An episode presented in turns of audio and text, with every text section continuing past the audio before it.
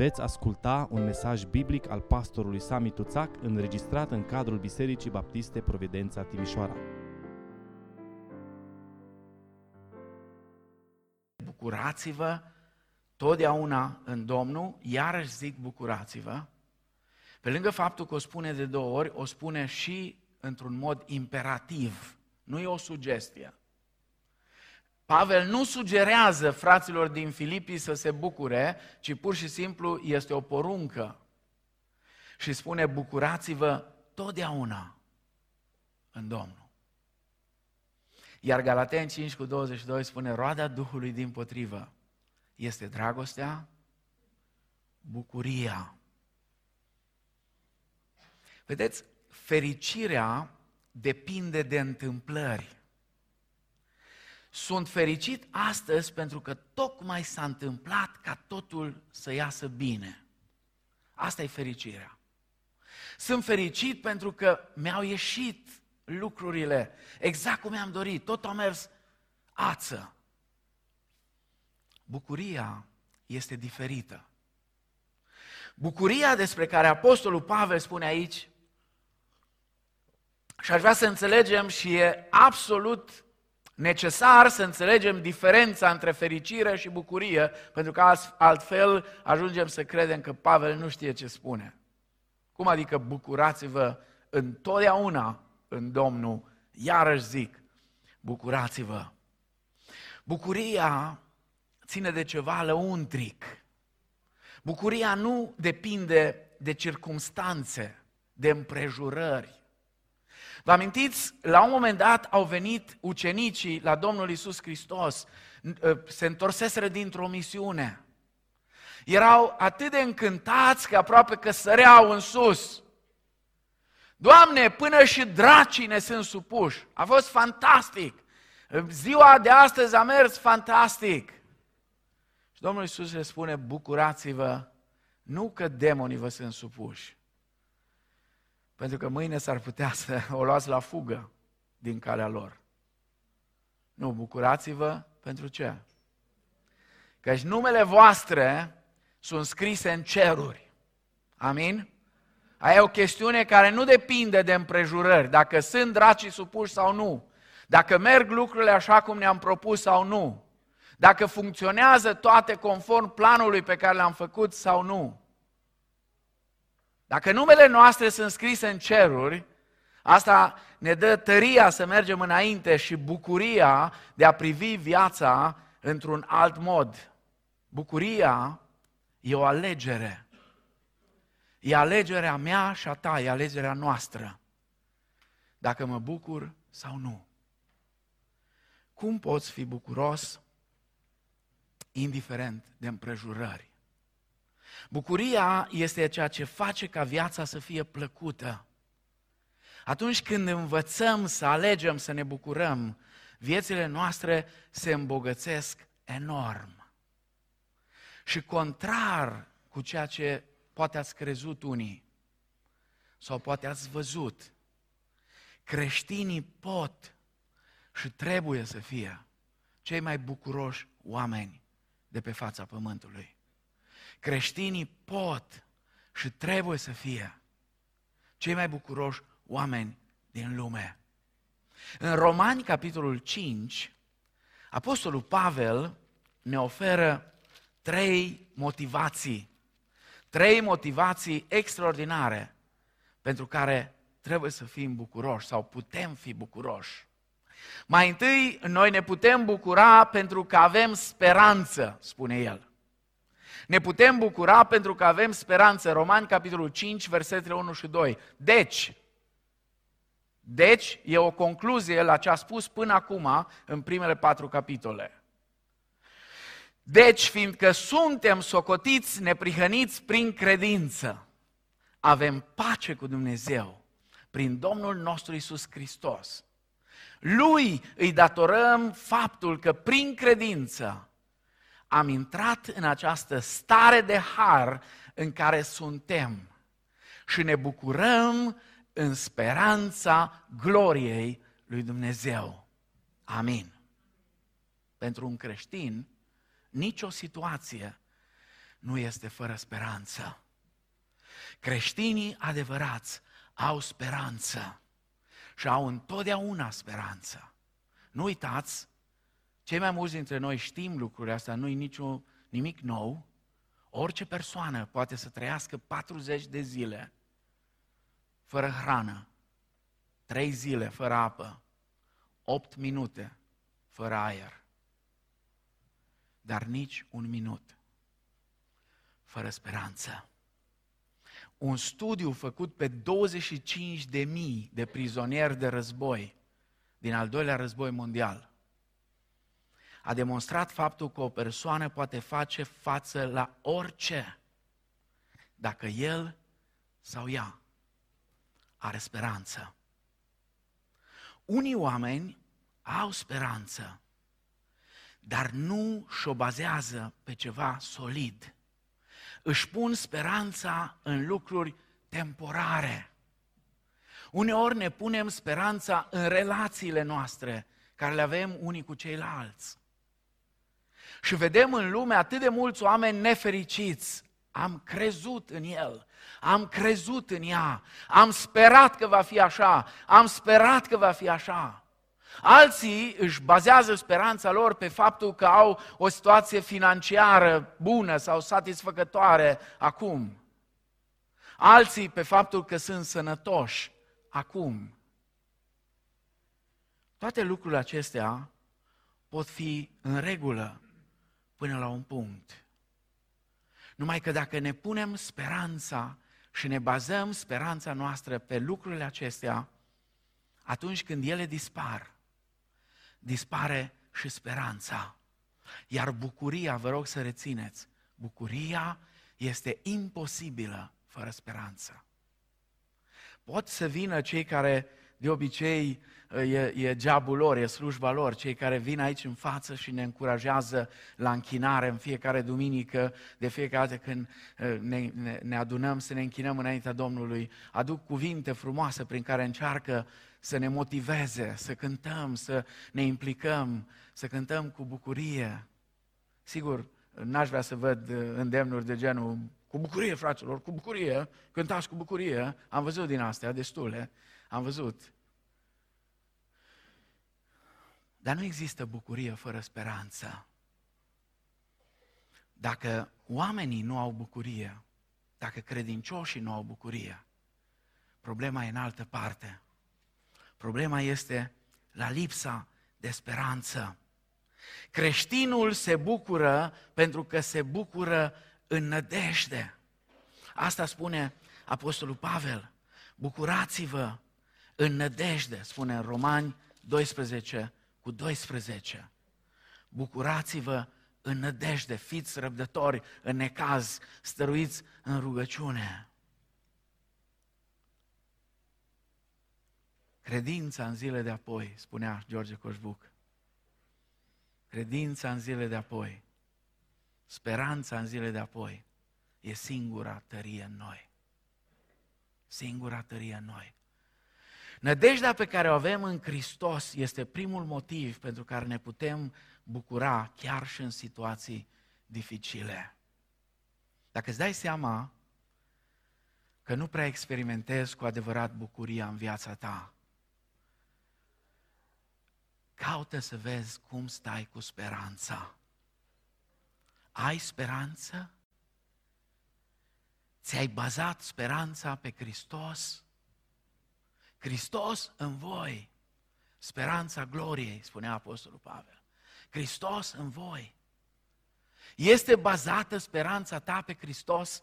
Dacă da, nu există motive pentru care să nu fii bucuros. Da, uneori nu vei fi fericit. Uneori lucrurile și circumstanțe din jurul tău nu îți vor crea fericire.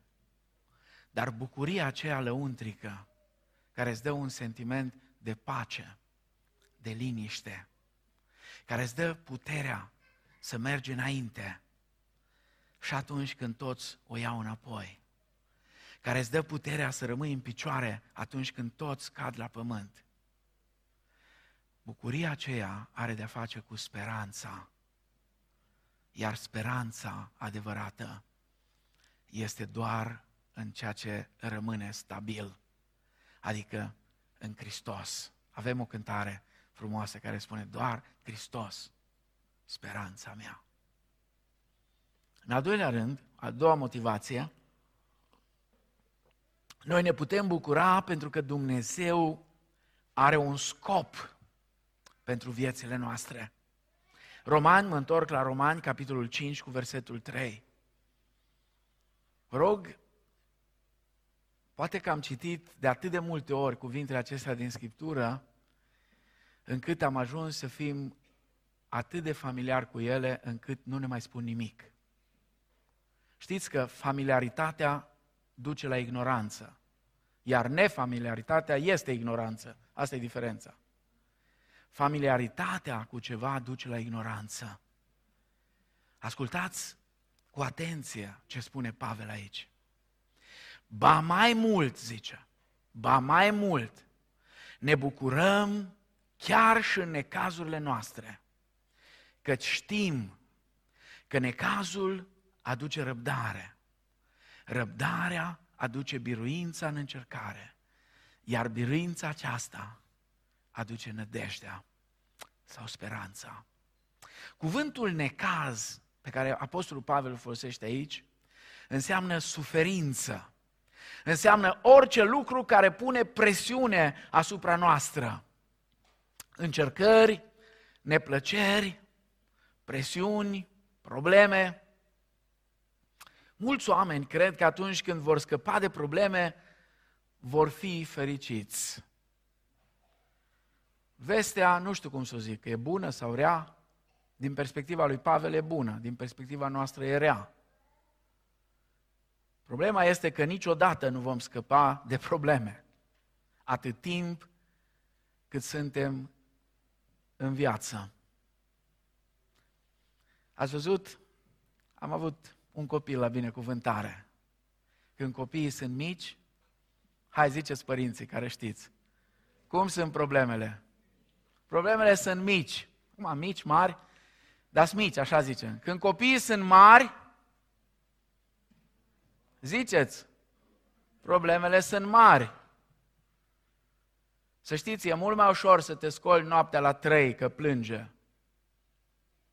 decât să ajungi în perioada de adolescență, când fetița ta dragă deja e o domnișoară și e îndrăgostită.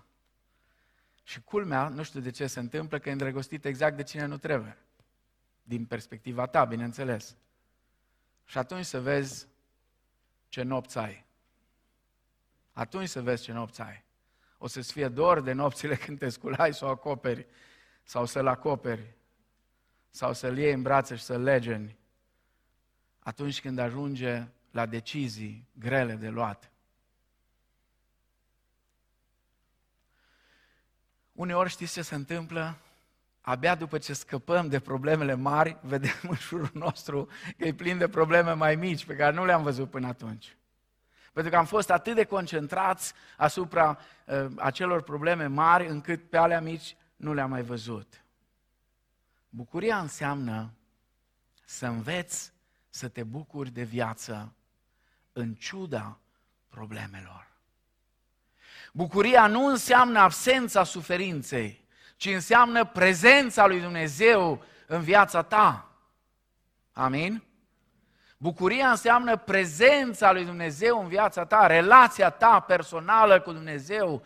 Înaintea ta, Doamne, spunea psalmistul, sunt desfătări veșnice și bucurii nespuse la dreapta ta. Înaintea Domnului, când stai în prezența Lui, asta îți produce bucurie. De aceea Pavel spune să ne bucurăm în necazuri, pentru că Dumnezeu este întotdeauna cu noi. Acum, ascultați-mă, vă rog, cu mare atenție. Dumnezeu nu ne vrea ipocriți. Dumnezeu nu ne vrea prefăcuți. Dumnezeu nu vrea ca noi să negăm realitatea. Nu trebuie să negăm că lucrurile nu merg bine în viața noastră. Nu. Asta nu este o abordare serioasă. Nu. E mai cinstit să venim să spunem, îl iubesc pe Domnul Iisus, dar sunt câteva lucruri care nu funcționează în viața mea, nu merg bine. Apoi sunt alții care au un soi de complex de martir. Au această abordare martirică. O, frate, Domnul mi-a dat multă suferință mie. Multă suferință mi-a dat Domnul. Și sunt unii care cred că pe măsură ce suferă, devin tot mai spirituali. Cu cât suferă mai mult, cu cât se confruntă mai mult cu probleme, vor deveni mai spirituali. Atenție, suferința poate produce lucruri bune în viața noastră, dar Apostolul Pavel nu vorbește despre masochism aici. Creștinul care trece prin suferință nu e masochist. Creștinul care trece prin suferință, el știe că Dumnezeu este în controlul tuturor lucrurilor și că nimic nu poate interveni în viața lui dacă Dumnezeu nu îngăduie. De fapt, ce spune Apostolul Pavel aici în Roman cinci? Spune, ne bucurăm chiar și în necazurile noastre. El nu spune ne bucurăm din cauza necazurilor noastre. Nu spune că ne bucurăm din cauza suferințelor noastre. Nu spune că ne face plăcere să suferim. Să nu credeți că lui Dumnezeu, eu știu, nu-i place să ne audă când ne plângem. Când ne plângem serios. Doamne, nu îmi place chestia asta. Spune-o. Spune-i, Doamne, mă treci acum pe aici, dar nu îmi face bine. Până și Domnul Iisus, când a stat acolo în Ghețimani, pe genunchi și se ruga și i s-a făcut sudoarea în strop de sânge, a spus, Tată, Tată, e mult, e greu, paharul acesta e așa de mare, e atât de, de, de, de greu de dus, încât dacă ar fi după mine, fă să treacă de la mine paharul acesta. Dar știți ce spune el? Nu voia mea să se facă, ci voia ta să se împlinească. Ne bucurăm în suferință, nu pentru că abia așteptăm să suferim, ci pentru că știm că Dumnezeu are un scop în suferință. Noi ca și creștini avem o perspectivă pe care necreștinii nu o au, iar perspectiva noastră determină întotdeauna felul în care reacționăm cu privire la toate lucrurile. Perspectiva este cea care ne face să reacționăm într-un fel sau altul. Probabil că ați auzit, ați citit, ați văzut scrisoarea acelei studente la final de sesiune. A scris o studentă o scrisoare părinților ei. Era undeva într-un alt oraș, la școală, s-a gătat sesiunea și le-a scris așa, dragă mamă și tată, îmi pare rău că nu v-am scris de multă vreme. Din nefericire, toate pixurile mi-au fost distruse în noaptea în care căminul nostru a fost incendiat de demonstranți.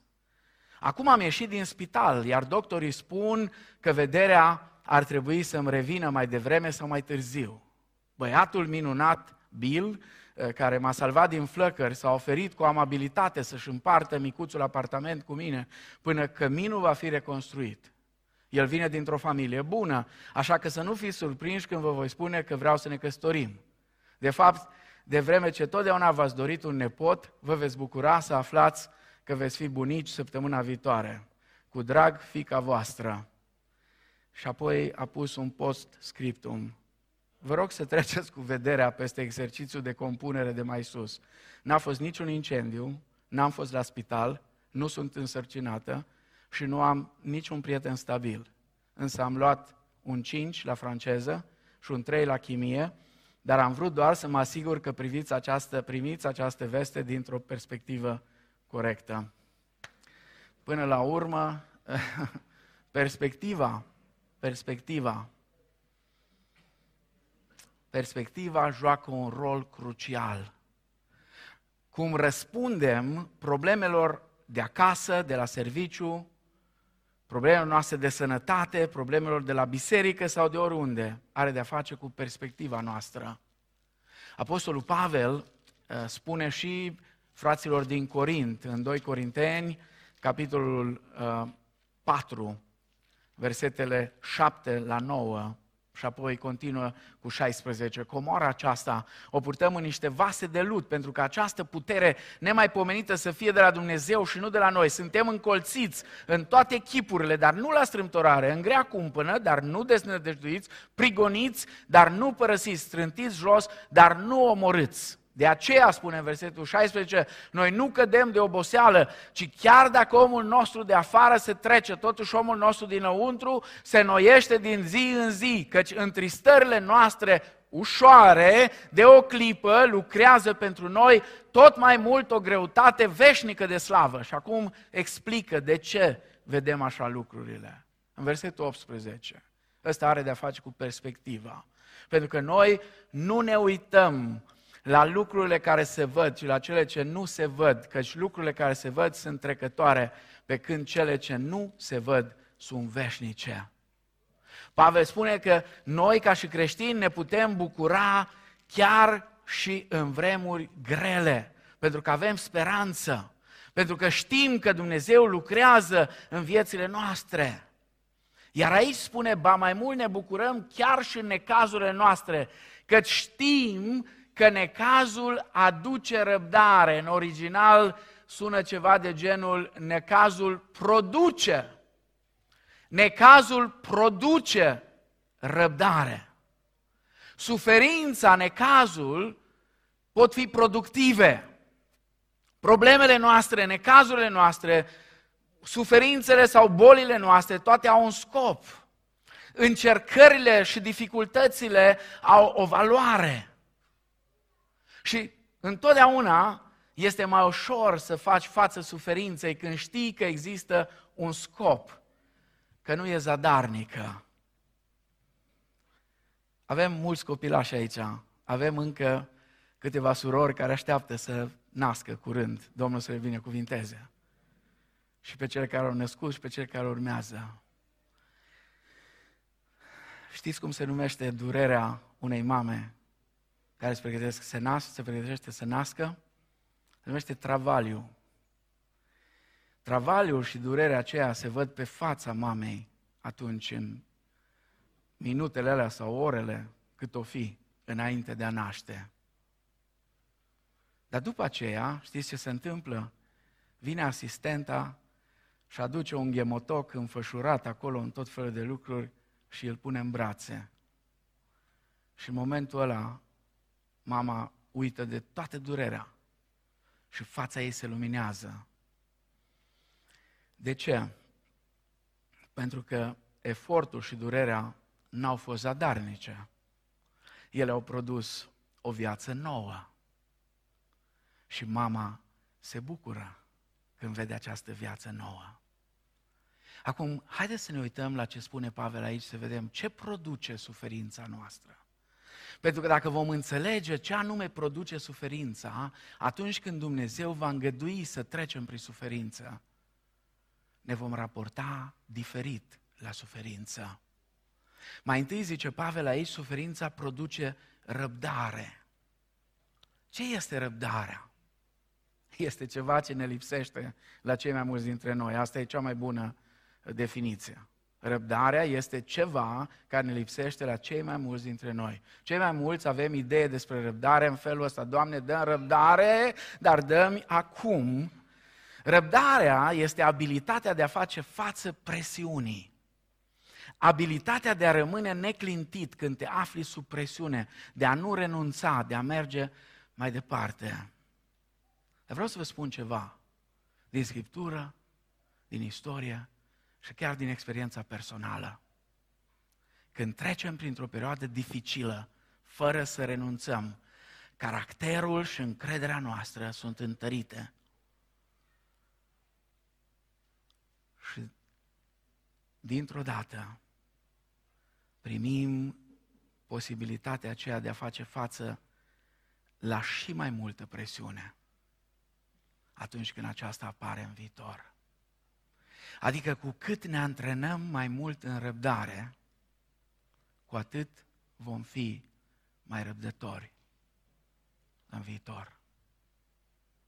De aia se presupune că oamenii, pe cum înaintează în vârstă, și îmbătrânesc. Știu că nu ne place expresia asta, uh, nu ne place. De la o anumită vârstă nu ne place să vorbim despre îmbătrânire, dar se presupune că oamenii pe cum îmbătrânesc sunt mai calmi, mai răbdători, înțeleg mai bine anumite lucruri. Apoi, suferința mai produce ceva, produce caracter. Răbdarea produce caracter, răbdarea aduce biruință în încercare. Biruință în încercare. Expresia aceasta apare în Noul Testament doar de vreo șase sau, nu în Noul Testament, în Biblie, în toată Biblia, apare de vreo șase sau șapte ori. Biruință în încercare. De fapt, cel mai bine s-ar traduce dovedit prin încercare. Adică un caracter bun se dovedește în încercare. Și încă ceva, un caracter bun produce bucuria, nu împrejurările, ci un caracter bun. Și mai produce ceva.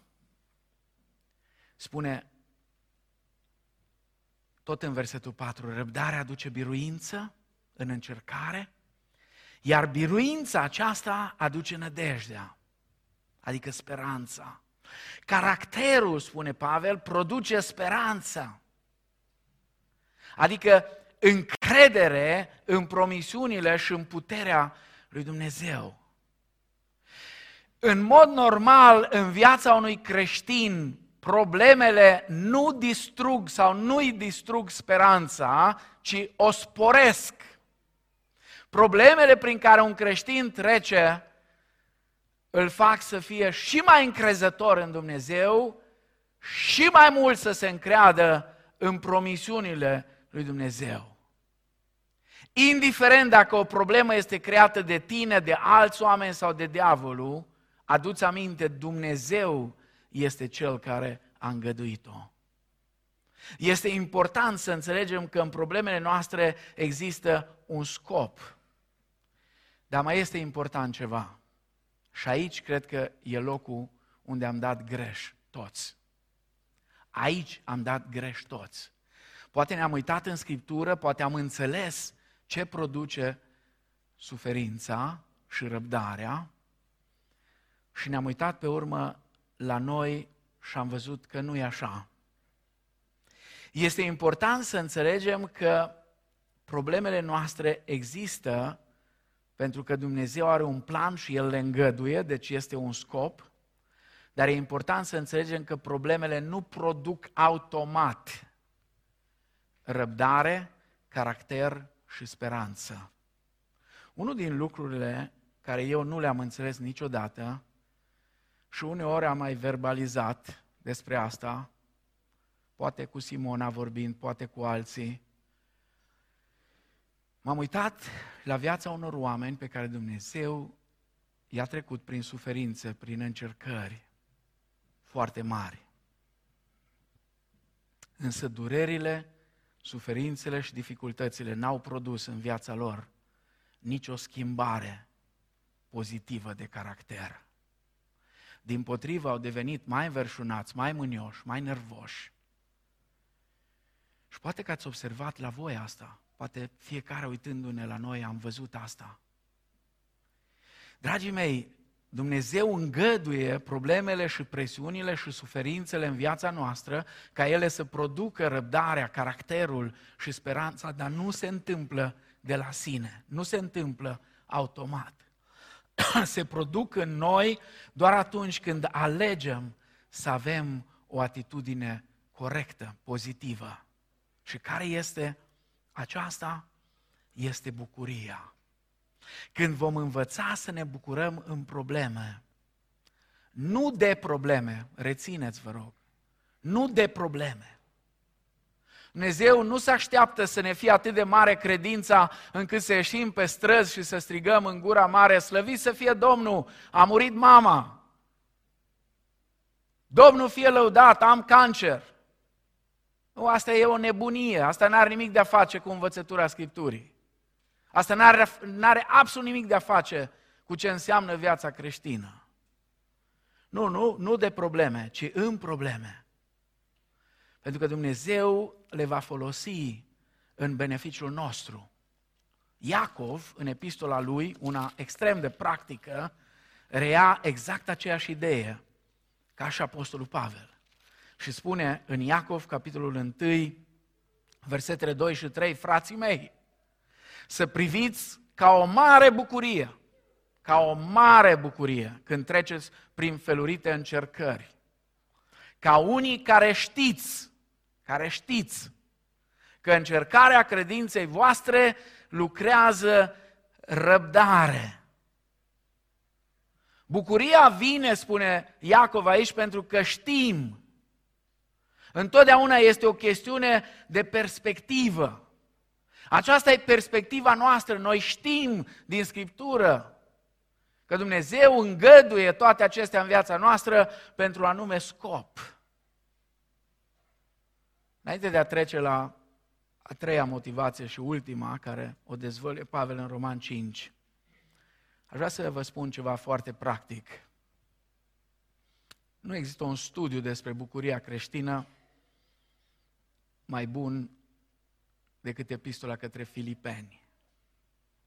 De fapt, orice ai încerca să înveți despre bucurie ar fi incomplet dacă ai ignora Filipeni. De vreo nouăsprezece ori în epistola către Filipeni, Apostolul Pavel vorbește despre bucurie, bucuroși, bucurați-vă și așa mai departe. Acum, știu că cei mai mulți știți unde era Pavel. Știți unde era când a scris Filipeni? Când a scris epistola aceasta, era în închisoare. Închisoarea nu cred că este unul din locurile prea drăguțe în care să te afli să scrii altor oameni care sunt afară să se bucure. Creștinii pot fi bucuroși chiar și în perioade dificile, pentru că ei au întotdeauna speranță. Și ei știu că scopul lui Dumnezeu este întotdeauna mai mare decât suferința. Acum, dați-mi voie să vă încurajez la ceva practic. Ajungem acasă, poate azi ne grăbim să venim înapoi la cinci, dar diseară când ajungeți acasă cu totul, sau mâine dimineață când vă treziți, sau săptămâna viitoare într-o zi, dar nu uitați, amintiți-vă asta. Citiți epistola către Filipeni de atâtea ori până găsiți toate cele nouăsprezece uh, referințe la bucurie. Marcați-le în Biblie, meditați la ele, încercați să le memorați. Cuvântul lui Dumnezeu să locuiască din belșug în voi, spune Scriptura în altă parte. Și cuvântul acela care locuiește în noi din belșug produce roadă. Dacă vrem să învățăm cu adevărat bucuria, atunci un pușcăriaș scrie unor oameni liberi despre cum e cu bucuria asta în Domnul. A treia motivație spusă de Pavel aici, noi ne bucurăm pentru că Dumnezeu este cu noi. Și nu numai atât, spune în versetul unsprezece, dar ne bucurăm în Dumnezeu prin Domnul nostru Iisus Hristos, prin care a încăpătat împăcarea. Prin Domnul Iisus Hristos, noi am fost făcuți prieteni cu Dumnezeu. Ca și credincioși am fost împăcați cu Dumnezeu. Iar prietenia aceasta cu Dumnezeu este o prietenie care va dura veșnic. În Isaia, capitolul patruzeci și trei, cu versetul doi, un verset care vă recomand să-l învățați pe de rost, pentru că nu o să știm niciunul dintre noi când avem nevoie de el. Poate diseară, poate mâine, nu știu. Dacă vei trece prin ape, eu voi fi cu tine și râurile nu te vor îneca. Dacă vei merge prin foc, nu te va arde și flacăra nu te va aprinde. Dumnezeu este credincios, Dumnezeu este cu tine, nimic nu te poate copleși. Nimic nu te poate distruge. Reține, poate că nu te-ai gândit la asta. Diavolul nu poate. Dacă tu ești copilul lui Dumnezeu, diavolul nu poate să te distrugă. El ar vrea. Dar nu are atâta putere încât să te distrugă. Alți oameni nu pot. Dumnezeu nu vrea să-ți facă rău. Dumnezeu nu vrea să-ți facă rău. Dumnezeu vrea să te binecuvinteze. Așa că nimic nu te poate copleși. Când ești în probleme, nu ești singur. Domnul Iisus este cu tine. Dumnezeu este cu tine. Dacă vei trece prin ape, eu voi fi cu tine. Râurile nu te, vei îneca, nu te vor îneca. Dacă vei trece prin foc, sunt acolo cu tine. Aș vrea să încheiem. Poate că te întrebi, sigur și eu mă întreb mereu, Doamne, cum aș putea să-mi dezvolt bucuria aceasta lăuntrică? Cum să ne dezvoltăm această bucurie lăuntrică care ne ajută atât de mult să trecem prin toate încercările?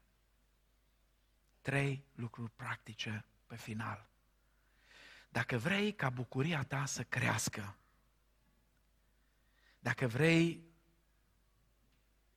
ca ceea ce spune Pavel, bucurați-vă întotdeauna, să nu fie doar un slogan, ci o realitate, atunci începe prin a-ți dezvolta o atitudine de mulțumire. întâi Tesaloniceni cinci optsprezece, mulțumiți lui Dumnezeu în toate lucrurile, căci aceasta este voia lui Dumnezeu în Hristos Iisus cu privire la voi.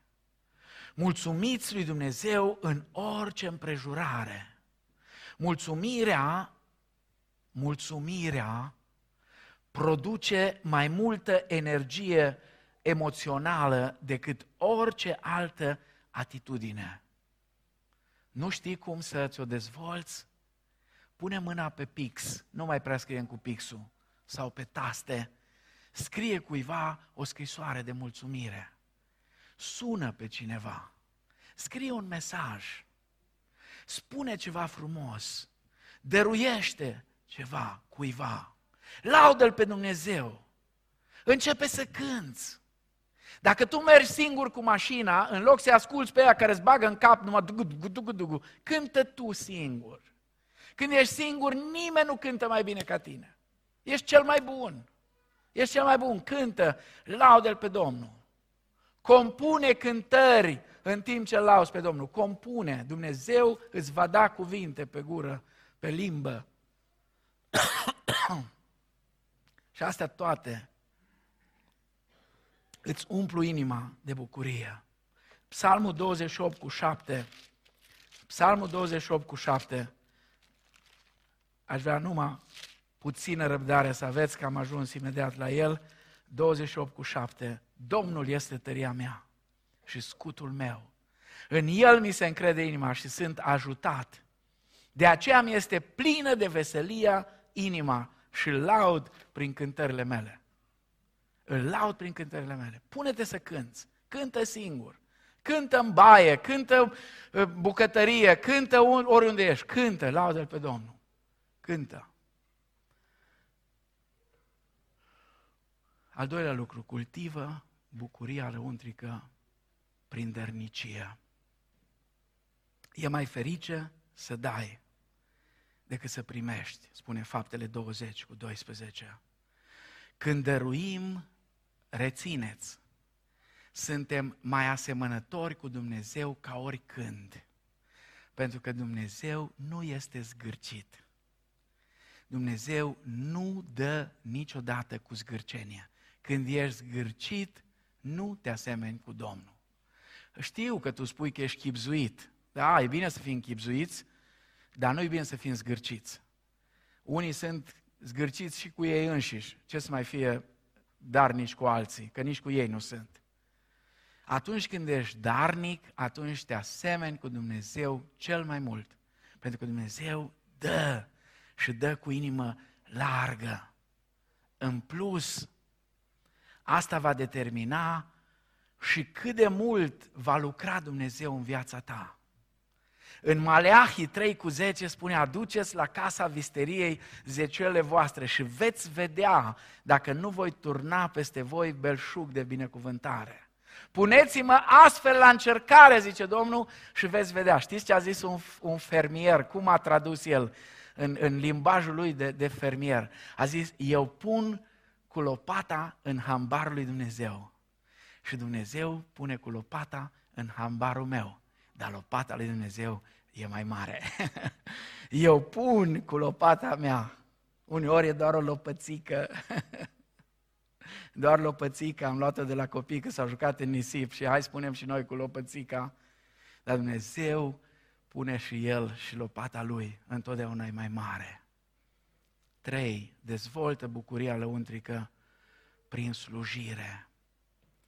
Prin slujire. Cei mai fericiți oameni de pe pământ sunt cei ocupați cu slujirea altora. Uitați-vă la Domnul Iisus, Marcu opt cu treizeci și cinci, uitați-vă în Evanghelii, în alte locuri. Iisus era mereu și mereu implicat să-i slujească pe alții. Mereu și mereu să-i slujească pe alții. Iisus, alții, tu. Iisus, alții, tu. Asta a fost sloganul generalului But, cel care a înființat Salvation Army, armata salvării. Ăsta a fost motoul lui de viață: Iisus, alții, tu.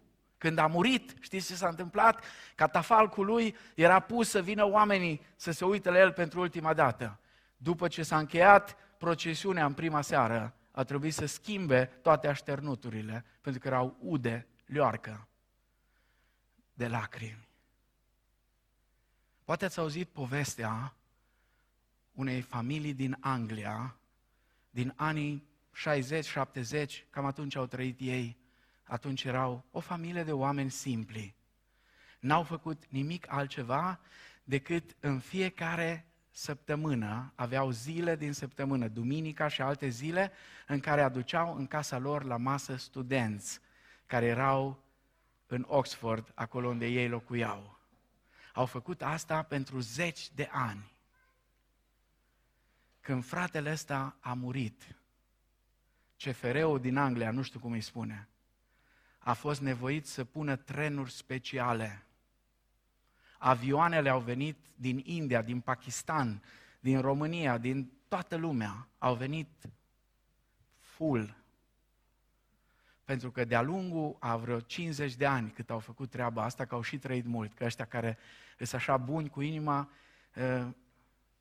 nu știu dacă ați văzut, săptămâna trecută sau așa a murit, a murit cel mai bătrân om de pe fața pământului. Un cioban, un păstor care păstorea capre undeva în Eritrea sau Etiopia, o sută douăzeci și șapte de ani, cinci generații a văzut după el. Și l-au întrebat pe unul din nepoții lui: mă, ce-a făcut omul ăsta? Generozitate, bucurie și am mai zis ceva, nu mi-amintesc, dar astea două le-am ținut minte. Generozitate și bucurie, asta a fost viața lui. Ei au venit toți acolo în Anglia ca să-i mulțumească unui om care i-a slujit. Și apoi, ultimul, împărtășește altora despre Hristos. Nu știu dacă încercați să vă imaginați scena asta sau dacă v-ați imaginat-o vreodată. E deja finalul și ne-am adunat toți îmbrăcați în haine albe, cu ramuri de finic în mâini. Și toți suntem acolo, la acea mare mulțime. Și din mulțime strigă la tine, măcar unul, poate trei, poate zece. Hei, Cipriane! Asta ca să înțelegi că nu-i nimic în zadar. Sunt aici datorită ție. Da, Hristos a murit pentru mine, dar dacă tu nu îmi spuneai despre Hristos, nu eram aici. Încercați să vă imaginați scena aceea când măcar un suflet acolo în cer va spune: sunt aici datorită mărturiei tale, datorită faptului că tu mi-ai spus despre Hristos, datorită faptului că tu m-ai condus la Hristos. Știți, bucuria multor creștini este iluzorie, pentru că aceste lucruri care vi le-am spus astăzi intră în contradicție totală cu ceea ce învață cultura despre bucurie. Trăiește pentru tine și uită de ceilalți. Asta învață cultura. Trăiește pentru tine, uite-i pe ceilalți. Scriptura ne învață că bucuria vine din dezvoltarea unei atitudini de mulțumire, din dăruirea posesiunilor noastre materiale, din slujirea noastră în biserică și în societate, din împărtășirea vestii bune. Ce ați zice dacă luna asta, luna octombrie, patru săptămâni, patru săptămâni, o să vi le scriu și o să vi le trimit pe grupul de membri la toți, ca să le aveți, să nu ziceți că n-ați apucat să le notați. Patru săptămâni am investit în aceste patru lucruri. Patru săptămâni am investit în astea. Știți ce se va întâmpla? Bucuria noastră va ajunge la cote pe care nu ni le-am imaginat până la momentul acesta. Haideți, haideți să avem curajul, știind că numele noastre sunt scrise în ceruri, că Domnul Iisus Hristos a murit pentru noi. Să avem curajul să ne bucurăm în Domnul întotdeauna, așa cum Pavel spune, bucurați-vă întotdeauna în Domnul, iarăși zic, bucurați-vă. Amin.